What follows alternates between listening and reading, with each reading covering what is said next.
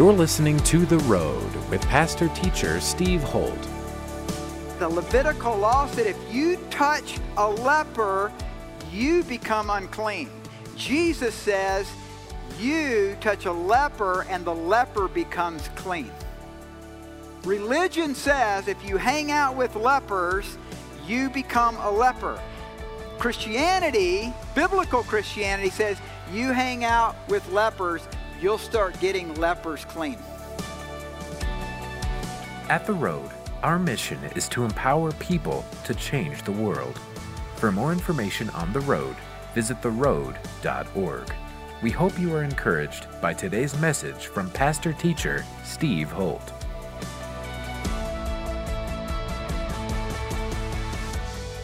You know, I love the word supernatural. Supernatural is such a cool word because it means that God does something super in your natural. Isn't that cool? That God takes you, you naturally, you're, you're up to no good. You know you are. You, you're a mess. Most of you in this room are just a mess, left to your own ways. But we have a supernatural God that takes your natural, He doesn't obliterate it. He doesn't obliterate who you are. He doesn't obliterate your talents and gifts. He actually comes in and he supercharges it through the energy of the Holy Spirit. Isn't that exciting? That's actually the word used the most in the New Testament for the work of the Spirit is energeo in Greek. It's, it's energy. He gives you energy. How many of you would say you need a little more energy in your life. Hello? Of course we do.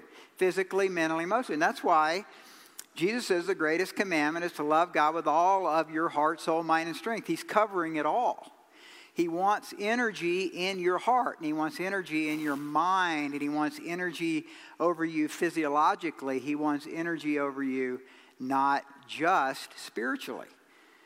Now that's where that's where the spark plugs are so we get filled spiritually, but then the spirit filled life, which is what we're going to cover, one of the messages that Liz and I are going to give at the couples conference is the power to be out of control.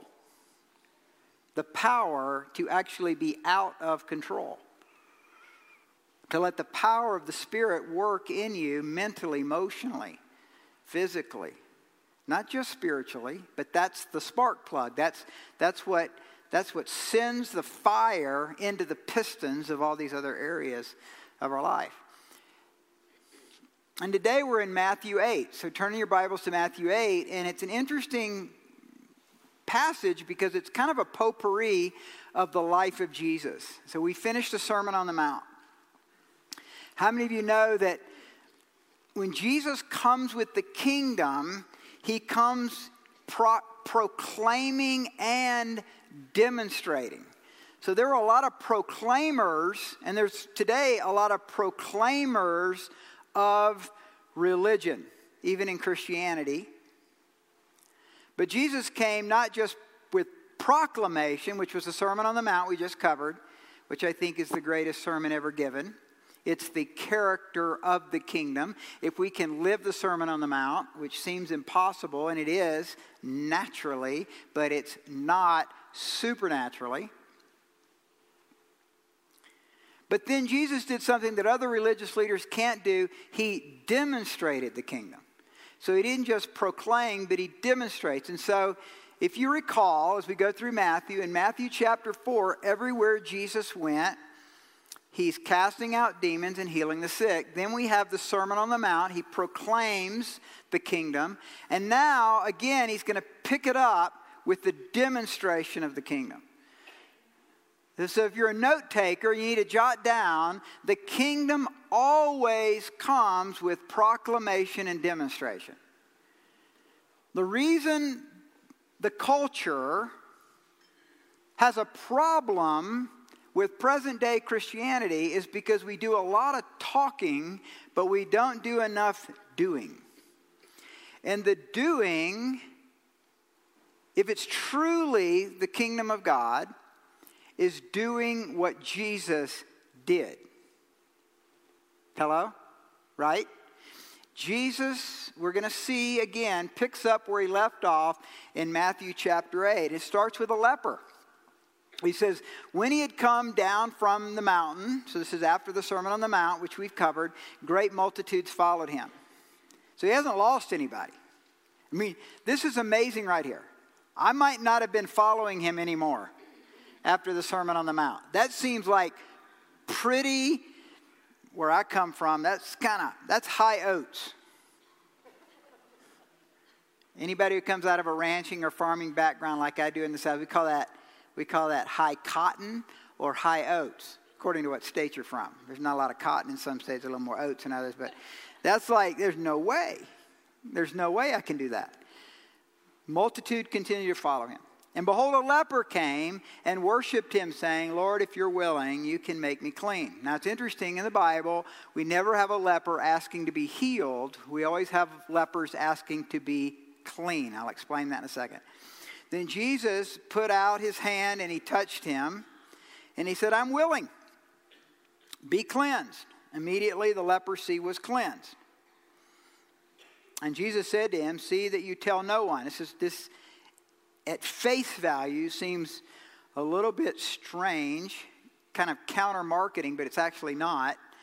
Tell no one, but go your way and show yourself to the priest and offer the gift that Moses commanded. So he's, he's referencing Leviticus 13 and 14 as a testimony to them. So there's three things we know about a leper at that time. Number one, leprosy was always associated with sin. So, leprosy was always associated with sin in that person's life, and that's why they had leprosy. So, a leper never went to a doctor to be healed. A leper was commanded by Moses in Leviticus 13 to go to the priest. So, it was a cleansing, it was an issue of cleansing, and he was considered unclean. So, number two, number two, because of that, a leper was to be avoided at all cost. So they lost uh, family relationships, they lost connections with people, and when a leper would come into town, he was commanded by Scripture to actually himself to cry out, unclean, unclean. And so people would scatter. So, to put perspective to what's happening here, there's a crowd coming off the mountain. You that are going to Israel with me in June will go to that mountain. So, he's coming down, he's coming into Capernaum, and when that leper shows up, he's probably saying, unclean, unclean. And people are scattering because it was believed to be highly contagious. It actually is not. Leprosy is not highly contagious, but except through sneezing and coughing. But the people scattered. Thirdly, third thing we know about lepers is it was the only relationships that a leper would have would be a colony of lepers. So they were cast out of society, they were cast out of the general healthy population and sequestered to a colony. So Jesus says to him, I'm willing to heal you. And that's the first point here today, guys. Jesus is always willing to he- heal your leprosy. And all of you've got leprosy. You all, all of us have leprosy. We have the leprosy of lust. We have the leprosy of jealousy. We have the leprosy of anger. We have the leprosy of unforgiveness. And Jesus can cleanse you today. Isn't that good news? Say that's good news. It's really good news. And our leprosy is not that different than physical leprosy, in that leprosy always began with some kind of a lesion on the skin. If you study Leviticus 13, you can see the progression that's given in Scripture about this lesion. And if the hairs became white and it went down deeper, then they considered the person a leper. Men and women, that's the way sin always works. It's just a lesion in your heart.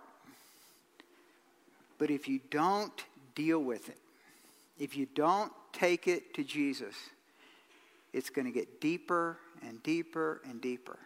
And that anger, that little anger problem you have as you go, get older, becomes manifested through a stronghold. And I believe it can become, you can become demonized. Even a believer can be demonized. We're going to talk about the demonic next week. It doesn't mean you're demon possessed. I'm not saying that. I'm talking about demon influence in our lives. And so, if you'll come to Jesus today, he says, what did he say? I am willing. Be cleansed. It's really easy. It's really easy, but here's the problem you're full of fear. Because what, I mean, I was thinking about the leper. I've had all week to think about this leper guy.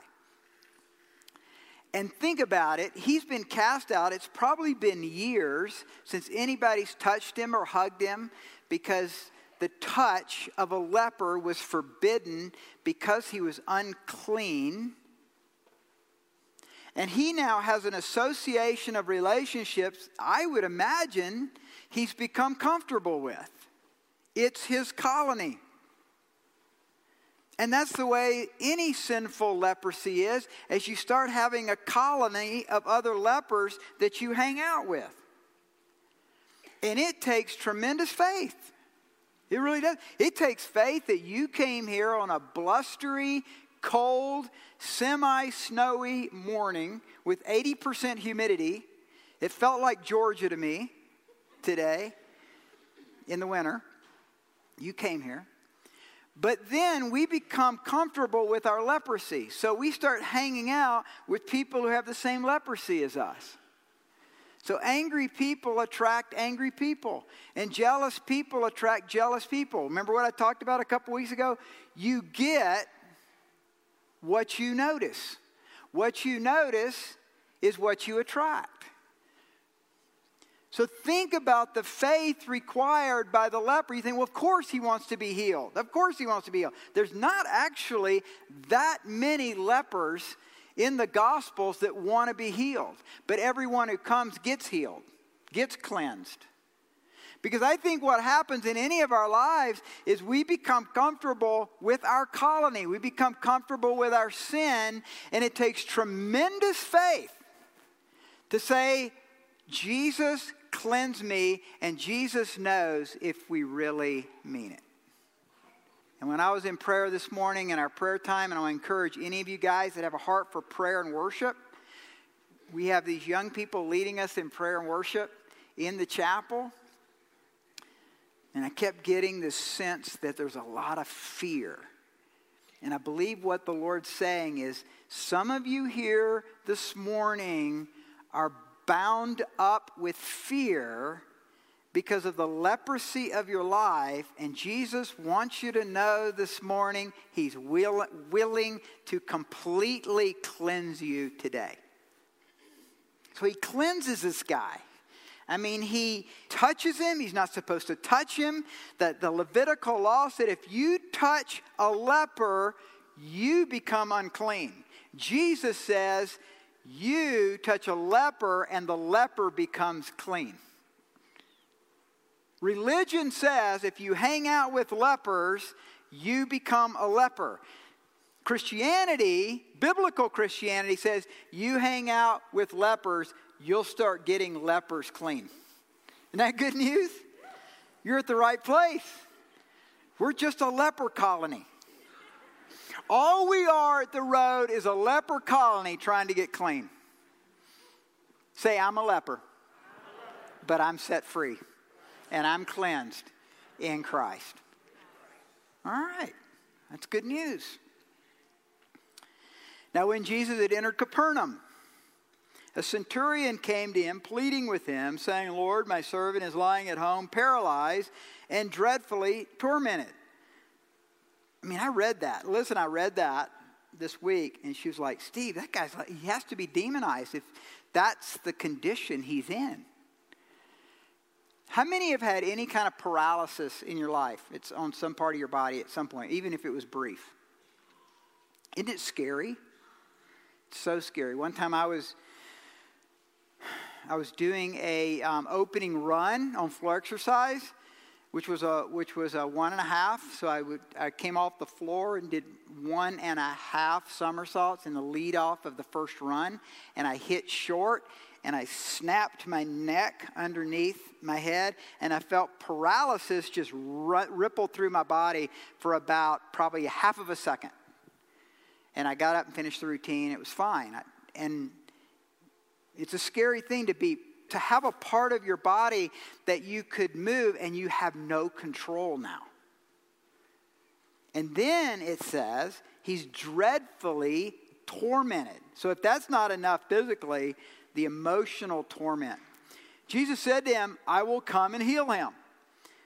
So this, this pervasive sense of the demonstration of the kingdom is that Jesus is always ready to respond to any form of faith, even if it's just a little bit. So this is a centurion.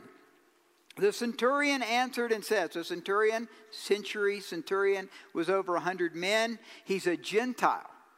Luke says that he was a God fearing man who had given, who had actually built the synagogue in Capernaum. You that are going to Israel with, we will go to that synagogue. Obviously, the real synagogue's underneath it, but there is a synagogue like it today. Centurion answered and said, Lord, I am not worthy that you should come under my roof, but only speak a word, and my servant will be healed. And then he explains why he believes that, why just a word is all that Jesus, he's not even asking him to come and lay hands on his servant. He said, All, all you got to do is say the word. That's all that I need. And I know that my servant will be healed. For I also, verse 9, am a man under authority, having soldiers under me. And I say to this one, Go, and he goes. And to another, Come, and he comes. And to my servant, Do this, and he does it. So, this centurion understands the kingdom of God. He understands it like you're going to see in a moment, no one else in Israel.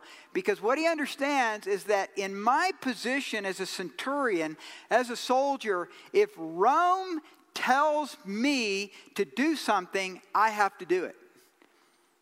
So when Rome, when Caesar gives a word about something that's supposed to happen in Palestine, or in this case, Galilee, I'm over a group of a hundred men. I tell them what to do, but it's not my authority that's telling them what to do. It's the Roman authority that's telling them what to do. And he recognizes in Jesus that God the Father is guiding Jesus, and if Jesus says something that the Father's saying, he's got all the authority of heaven and earth, and in this case, my servant will get healed just by your word, because I know how this thing works. When I tell my servant to go, he goes and he does it. When, my, when I tell my servant to come, he comes and he does it, because he's got all the power of Rome, and you've got all the power of the kingdom. Do you guys realize that? That the authority of the kingdom resides in each one of us that are Jesus followers. You have the kingdom of God within you. And as we study God's word, as we read God's word, as we meditate in God's word, as we memorize God's word, as we're believing and standing on God's word, your authority grows. Your authority not in you, but your authority in Christ. Isn't that good news? That's the best news because that authority resides within us. Now, watch what happens next. Verse 10 When Jesus heard it, he marveled. Circle, he marveled. Underline, he marveled. There's only two places in Scripture where Jesus marvels. Now, where Jesus goes, everybody's marveling. But this is where Jesus marvels. There's only two places in Scripture, and this is one of them he marvels and he says to those who followed him, Assuredly I say to you, I have not found such great faith, not even in Israel. We'll compare that later to Mark 6 6, where Jesus comes into Capernaum. And the outskirts of Capernaum is Nazareth. He comes into Nazareth, his hometown, and he marvels at what? He marvels at their unbelief. So, in one case, Jesus marvels at unbelief. And in another case, he marvels at great faith. Here's what I think is happening Jesus marvels where he sees faith where it should not be. Jesus marvels where he sees faith that should be there and it's not. Young people, listen to me. Coming out of Christian homes, coming out of homes where your parents pray, coming out of homes where you were brought to church, uh, coming out of homes where you saw not perfect, but you saw a, a father that tried to be a good man, or you saw a mother that tried to be a good woman and you're, rejecting the faith, Jesus marvels at you. He marvels. How, how could you do that? You know, two was it two weeks ago we had the big baptism down here, and we had all these young people, gang bangers, coming out of gangs. Twenty some odd people got baptized in Second Chance Through Faith Ministries that, that, we're just so behind and we love so much. We saw people weeping, coming out of the water, getting baptized. Many of them have never had a dad, never had a real mom. Or maybe they have one or the other. Everything stacked against them, they have faith. Jesus marvels at that. And then we have others that come out of middle class homes, upper middle class, had everything really done for them, and they're rejecting the faith, and Jesus marvels at that. So he sees the centurion and he marvels at his faith because he shouldn't have it. He grew up around parents and he grew up around a home with the Roman pantheon. So there are many gods. He had heard about many gods. There were these little figurines that they had that they would worship at and light incense to, kind of like we saw in Japan in Shintoism and Buddhism, the little, the little candles and all that stuff. And yet they believed. He believed. And he understands the kingdom. It's really hard to understand the kingdom sometimes in our lives, isn't it? Because we're so individualistic. It's, all, it's, kind of, it's kind of our thing. And the, the Lord would say, No, it's not your thing. You're part of a kingdom. And that kingdom rule, guess what? Jesus is not up for re election in 2020. Jesus is for everybody if you're for him. So, where are you at on the spectrum? Where, where are you? Are you one that Jesus is marveling at because you've had everything that is possible? You've, you've been under Bible teaching, you've been under great worship, you've been around great people, and you still don't have any faith? Or are you one of those that you, you know, you're in that place and, and really it's been a rough life? Maybe it's been a rough year. Maybe it's starting off not so good, but you got a little bit of faith. You're hanging on. Jesus marvels at that too. And I say to you that many will come from the east and the west and sit down with Abraham, Isaac, and Jacob in the kingdom of heaven. So he's speaking of Gentiles, he's speaking of Americans, he's speaking of Africans, he's speaking of Europeans, he's speaking of Russians, he's speaking of Latin Americans and South Americans and Asians. Come, he's seeing ahead from the east and the west. They're going to come, but the sons of the kingdom, meaning those in Israel, will be cast out into outer darkness, and there'll be weeping and gnashing of teeth. So here's what he's saying. He's saying, Look, he's, if, if we could read into this and put the Gospels together in a sequential order, he's looking at Nazareth, where he's from, and he's saying, I marvel that you, as Jews, who have the scriptures, they would have had the Old Testament, the Torah at that time, can't even understand what's before you. And yet, here's a Gentile who had no background at all. He gets the kingdom and he gets who I am. He marvels at their unbelief. And look at verse 13. And this is huge. Circle it, bracket it, underline it, whatever you want to do, highlight it. Jesus said, Go your way as you have believed.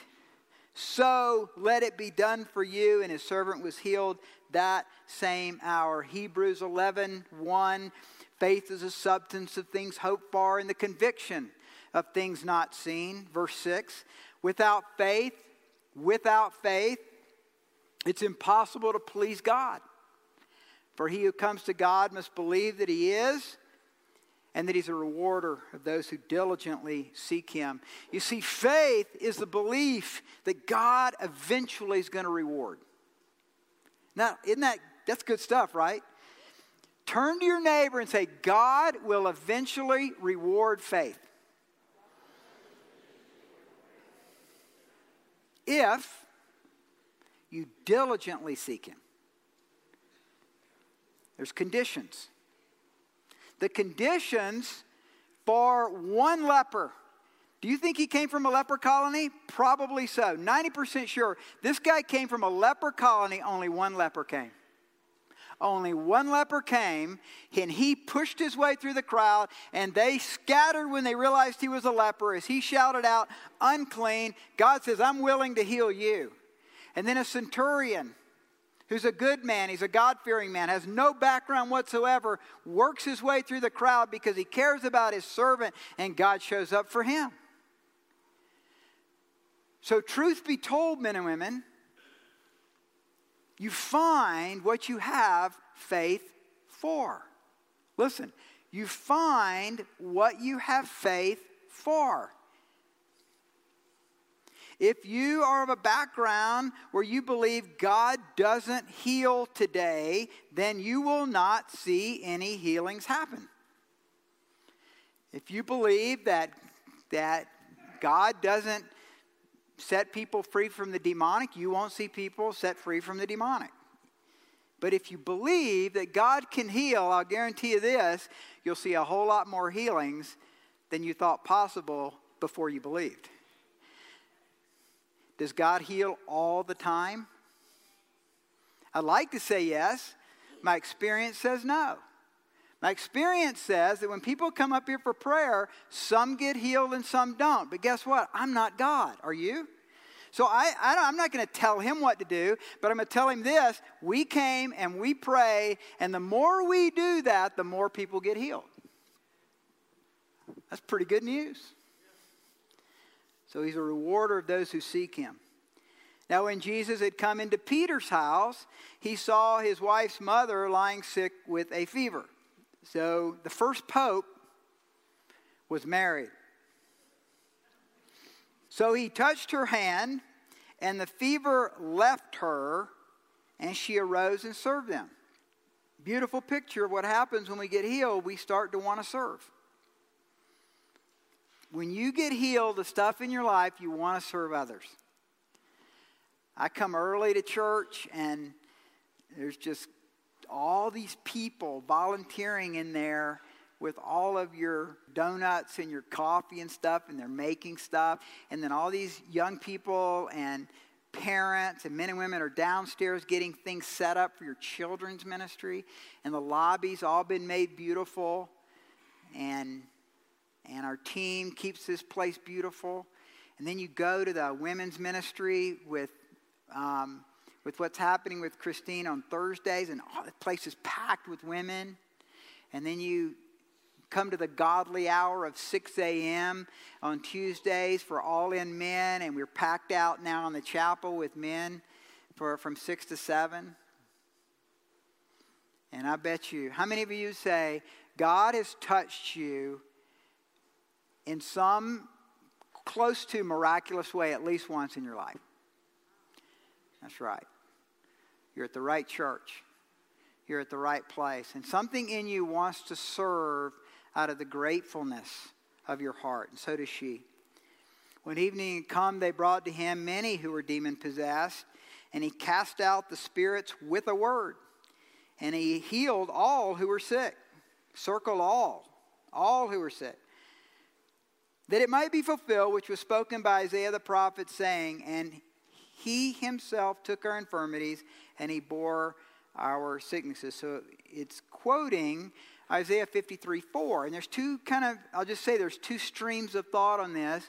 One is that Jesus always heals. And if you don't get a healing, the issue is your faith. I don't believe that. I mean, how much faith did Jairus' daughter have when she was dead? Okay, so I'm just a little thought.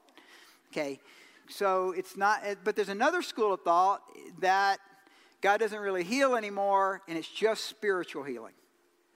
But it's very clear here, church, that the association made by Matthew, and he's actually not quoting Isaiah 53 5 by his stripes we were healed. He's actually quoting Isaiah 53 4. So he's saying that when Jesus comes, there will be healings. That's, I mean, I'm not real smart, but I can figure this out. He's saying he healed everyone, he cast out their spirits, and then he says this is the fulfillment of the prophecy. And I believe when Jesus comes, there's always some form of healing. There's always demons that are cast out. There's always our leprosies that get cleansed, and there's always physical healings that occur. They just do. We see it all the time around here.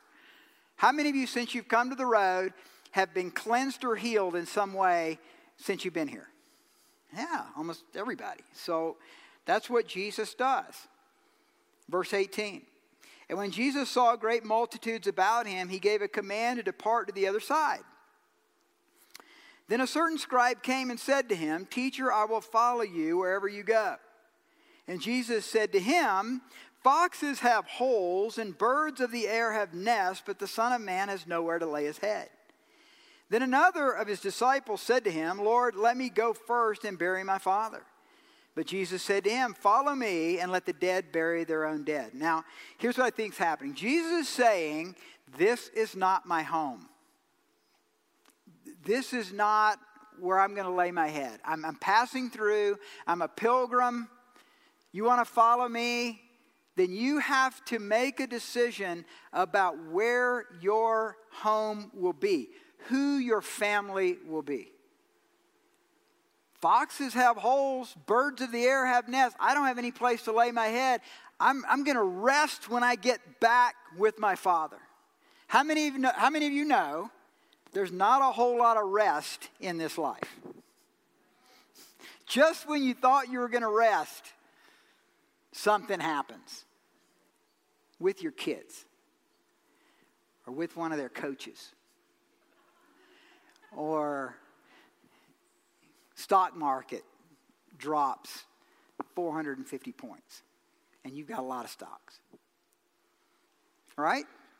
Or you get, you go to the doctor and it's just a, it's just a routine checkup.